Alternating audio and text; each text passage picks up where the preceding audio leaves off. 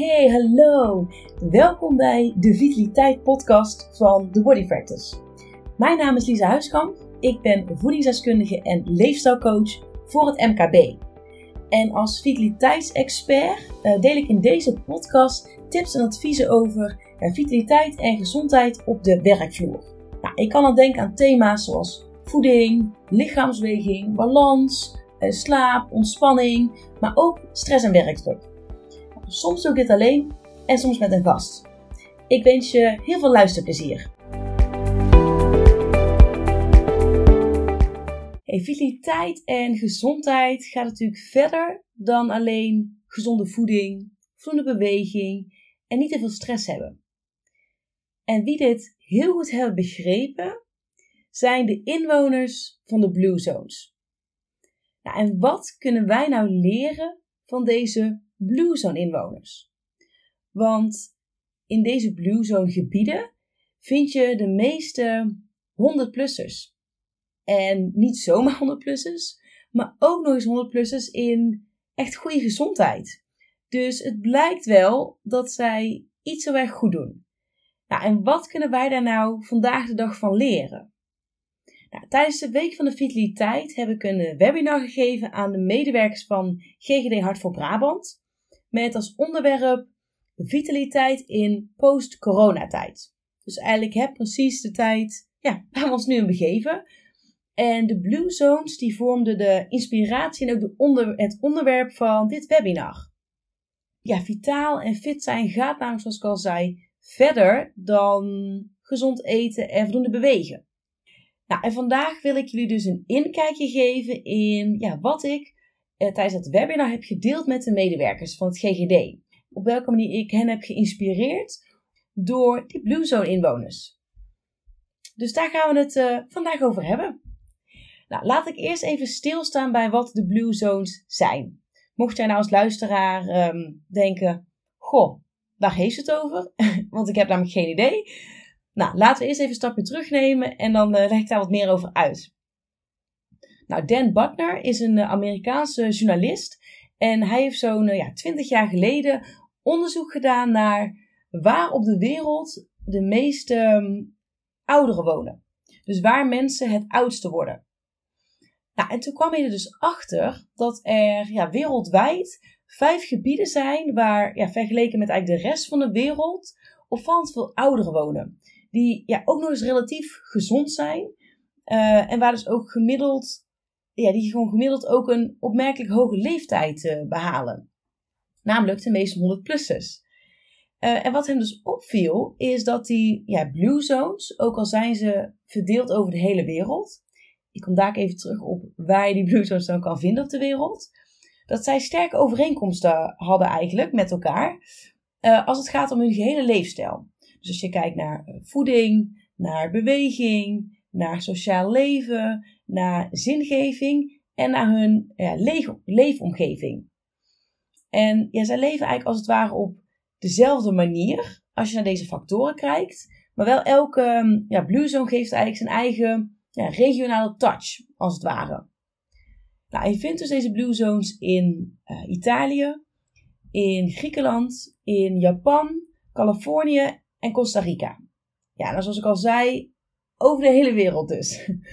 En dat maakt het nou juist zo opmerkelijk, want zij leven dus allemaal in andere omstandigheden. En toch ja, geven zij die factoren die ik net benoemde een bepaalde invulling op enigszins dezelfde manier. En ja, dat zorgt dus voor dat zij zo vitaal, ja, fit en energiek oud worden. Wat overigens wel grappig is om te weten, is dat de naam Blue Zones echt per toeval is ontstaan.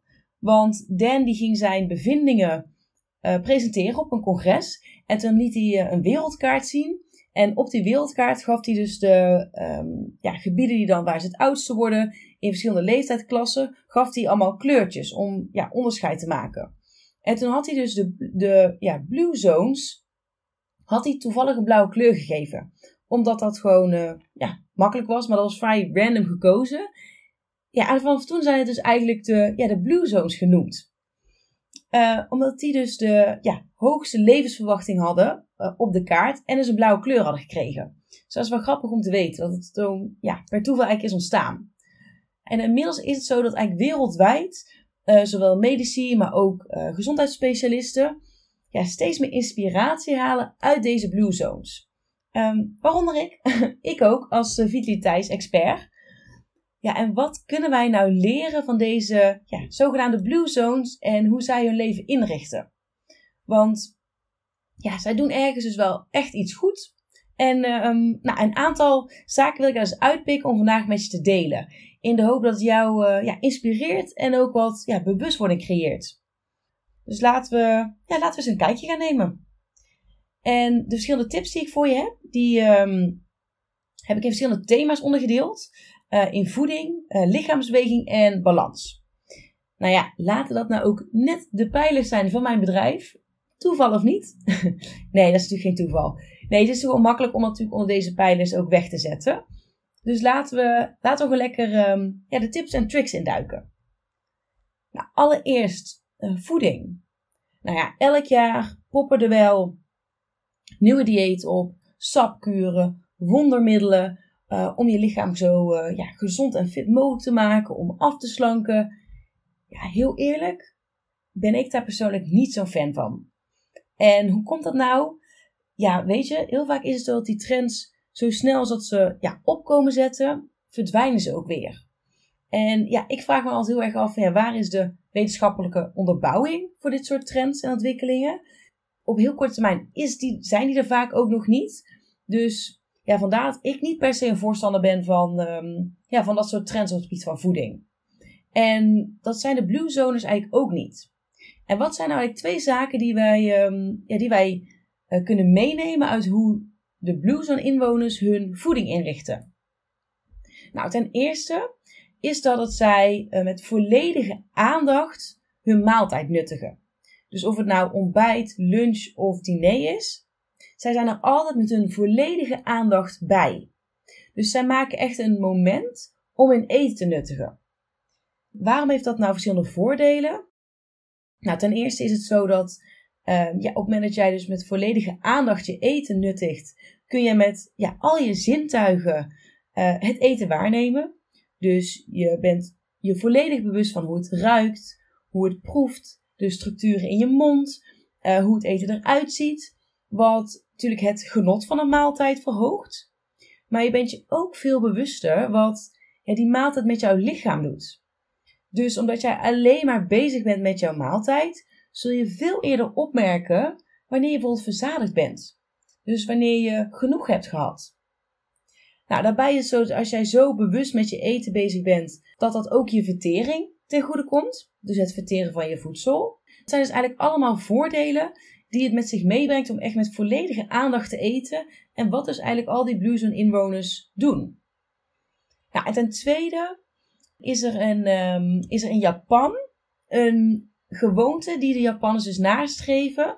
En die ze eigenlijk bij elke maaltijd terug laten komen. En dat is eigenlijk een bepaalde spreuk die zij voor elke maaltijd uitspreken. En ik ga hem nu herhalen. Uh, bij deze vast mijn excuses. Ik uh, spreek geen Japans, dus het zou zomaar kunnen dat ik het verkeerd uitspreek. Maar ik ga toch mijn best doen.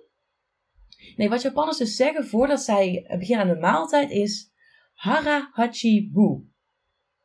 Ik zal het nog één keer zeggen. Hara Hachi Bu.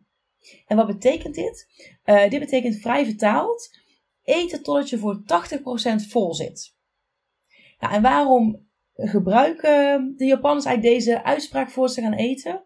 Om zichzelf eraan te herinneren dat het eigenlijk voldoende is om te eten totdat je voor 80% vol zit. Dus dat je niet je echt helemaal vol hoeft te stoppen.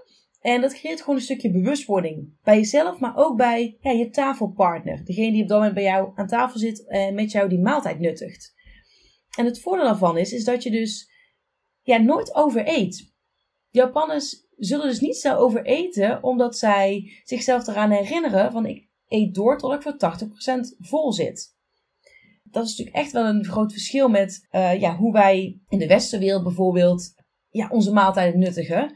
Ik weet niet hoe het bij jou zit, maar ja, ik hoor dus heel vaak dat mensen dat echt nog wel een tweede keer opscheppen. Of dat ze um, ja, gewoon heel, eigenlijk te vaak te veel eten, waardoor je daarna eigenlijk te vol zit. Of dat je overeet, Wat natuurlijk gevolgen heeft voor je gezondheid, maar ook voor je gewicht. Dus de Japanners hebben dat heel slim bekeken. Om dus voor elke maaltijd zichzelf eraan te herinneren. Eet tot ik voor 80% vol zit. Nou, dat zijn twee dingen die wij dus uh, waar echt van kunnen leren als je kijkt naar hoe ja, die Blue Zone inwoners met hun eten omgaan. Nou, als we het dan hebben over beweging. Ja, mensen in um, de Blue Zone gebieden, die gaan niet drie keer per naar de sportschool. Die hangen niet aan de gewichten. Wat zij wel doen, is natuurlijk bewegen. Nou, wat bedoel ik daarmee?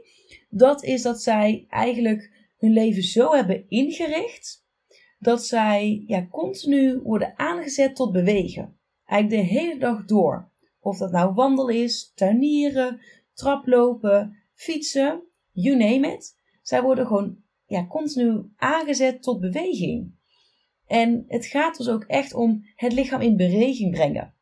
En met name ook op een manier die past bij jou. En ja, waar jij gelukkig van wordt, of het nou samen is of alleen. En dat hebben die Blue Zone inwoners heel goed bekeken. En als je bijvoorbeeld kijkt naar de, in uh, Sardinië, Italië, is een van de Blue Zone gebieden. Als je kijkt naar hun huizen, zij hebben echt heel veel verschillende uh, ja, verdiepingen in hun huizen. Dus best wel veel trappen. En dat zijn niet gelijk trappen van 15 treden. Maar bijvoorbeeld ja, 5 treden of iets dergelijks. En zij lopen dus heel vaak ja, op en door een huis heen. Ja, kun je nagaan hoeveel beweging je dan eigenlijk op een dag hebt. Zonder dat je dat echt door hebt. Dus eigenlijk de boodschap is bij, als het gaat om beweging, ja, probeer zoveel mogelijk natuurlijk te bewegen. En richt jouw leven eigenlijk zo in dat je continu wordt uitgedaagd en wordt aangezet tot bewegen. En dit kun je toepassen in je, ja, in je dagelijks leven, zowel ja, privé, maar ook zeker tijdens een werkdag.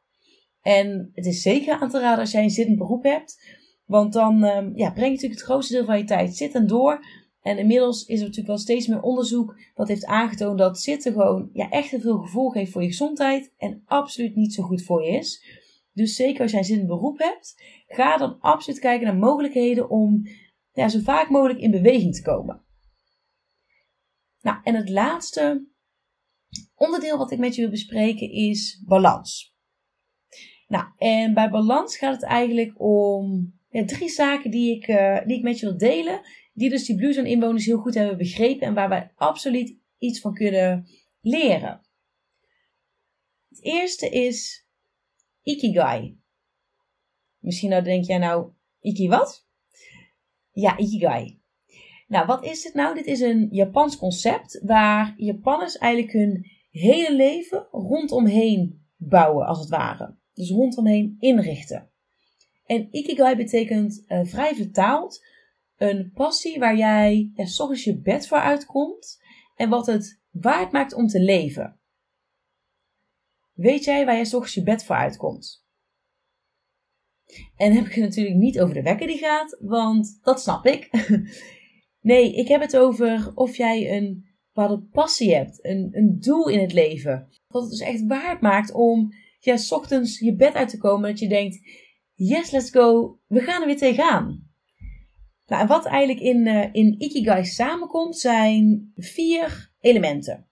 Ja, waar je eigenlijk naar wil streven, is deze alle vier kunnen afvinken. Want als dat het geval is, dan ben je echt onwijs goed bezig. En dan mag je jezelf ook gelukkig prijzen, want dan heb je jouw Ikigai gevonden. Nou, wat zijn nou deze vier elementen? Nou, ten eerste, je houdt ervan. Dus je vindt het onwijs leuk om te doen. Uh, ten tweede, anderen hebben er baat bij. Dus je kan er echt een uh, bijdrage mee leveren uh, aan het leveren van anderen. Ten derde, je kunt ervoor betaald worden. Hoeft niet, maar kan wel. En tot slot, je bent er goed in. Ga eens even bij jezelf na of jij uh, jouw werk, met jouw werk wat je nu doet, of jij aan deze vier ele elementen kan afvinken. Als je kijkt naar hoe Japanners hun leven inrichten en waarom zij dus ook tot ja, hele late leeftijd nog door werk als het ware. Ja, dan komt dat omdat zij hun leven dus ja, inrichten rondom hun ikigai. Voor hen is het niet nodig om bijvoorbeeld op je 65ste of inmiddels 67 te stoppen met werken, want het werk dat zij doen is datgene wat echt hun volledig vervult en wat hun passie is en wat hun doel in het leven is. Dus sta daar bij jezelf eens bij stil. Of jij ten eerste jouw ikigai hebt gevonden, of jij weet dat jouw Ikigai is. En ten tweede, of je die dus al leeft. Nou, en waarom is nou de moeite waard om jouw uh, Ikigai te weten en daarna te leven?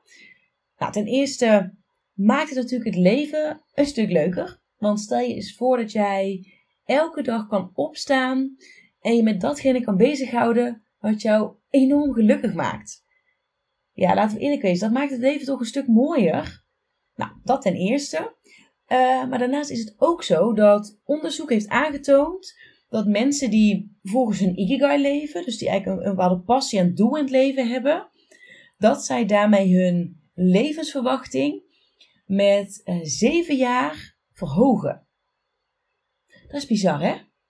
Niet eens gezonde voeding, of voldoende beweging, of niet te veel stress zorgt voor extra jaren aan je leven, maar het hebben van een doel. Ja, ik vond het echt zo bijzonder om dat te horen. Dat ik denk, dat maakt het zo de moeite waard om gewoon echt jouw passie te leven. En ja, erachter komen van wat jouw doel is in het leven. Nou, dat was in ieder geval uh, een van de eerste zaken die ik met je wil delen rondom balans. Daarnaast is het zo dat als je kijkt naar ontspanning, dat dat ook een hele prominente rol heeft in het leven van de Blue Zone inwoners. Kijk, ontspanning gaat niet om één keer per kwartaal um, twee weken op vakantie, wanneer je echt volledig aan het eind van je Latijn bent, helemaal uitgeblust en ja, super gaar bent en dan je vakantiedagen opneemt om te ontspannen. Ontspanning is namelijk iets wat eigenlijk elke dag van de week, elke dag van de maand, maar ook elke dag van het jaar een plek zou moeten krijgen in jouw leven. Ja, realiseer je dat ontspanning er natuurlijk op allerlei manieren uit kan zien. Hè? Van bijvoorbeeld even een uh, ja, momentje onder de douche. Heel bewust genieten van de warme straal die over je lijf heen stroomt. Uh, een fijn boek lezen, ook al is het maar vijf pagina's of zo. En misschien knuffelen met je kind. Kijk, ontspanning kan op allerlei soorten manieren uitzien. En het hoeft niet veel tijd te kosten, het hoeft niet moeilijk te zijn. Um, maar wel echt de moeite waard om ruimte voor te maken. En Blue Zone inwoners, die ontspannen eigenlijk verschillende momenten op de dag de hele dag door. Dat zit gewoon ja, ingebakken, waardoor zij, ja, waardoor zij heel goed om kunnen gaan met eventueel uh, stress die ze, uh, die ze ervaren. Dat is iets wat zij heel goed hebben begrepen. Nou, en tot slot is het jouw support system. En eigenlijk is dit het allerbelangrijkste van alles wat ik tot nu toe heb besproken en ja, de tips die ik heb gegeven. Uh, de Blue Zone inwoners die hechten heel veel waarde aan hun community. En die leven ook echt in een, ja, in een groep um, gelijkgestemden van verschillende leeftijden. Waarbij ze dus ook echt ja, voor elkaar zorgen en op elkaar letten. En waar ze als het ware mee opgroeien. En als je bijvoorbeeld kijkt in Japan, als je daar wordt geboren, dan uh, behoor je automatisch tot een groep van vier, vijf kinderen die ook jouw leeftijd hebben. En waar je mee opgroeit en waar je bijvoorbeeld elke week of elke twee weken mee samenkomt om ja, het leven met elkaar te delen. Als je bijvoorbeeld zorg hebt, kun je bij, uh, bij die groep mensen terecht. Uh, eigenlijk alles kun je met elkaar bespreken. En ja, zo'n support system is zo onwijs belangrijk en kan zoveel ja, verschil maken, um, ook voor je gezondheid. Dus probeer eens een moment voor de geest te halen waarbij je met familie en vrienden was. Waarbij je echt buikpijn kreeg van het lachen. Of waarbij je een heel fijn gesprek hebt gehad met een dierbare. Of waarbij je gewoon om je heen keek naar de mensen in jouw leven. Dat je dacht, wauw, wat ben ik een bofkon dat ik jullie in mijn leven heb. En ik zou je dus willen adviseren om ja, tijd in te plannen in jouw leven, hoe druk je het ook hebt. Om dus ja, tijd door te met jouw support system. Of het nou vrienden of familie is, of kennissen of collega's. Gewoon de mensen die, um, die dicht bij je staan.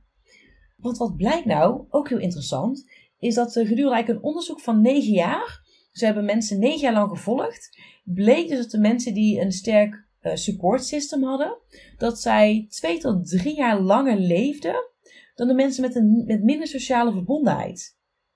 Ook weer zo'n bizar ja, zo'n bizar onderzoek vind ik.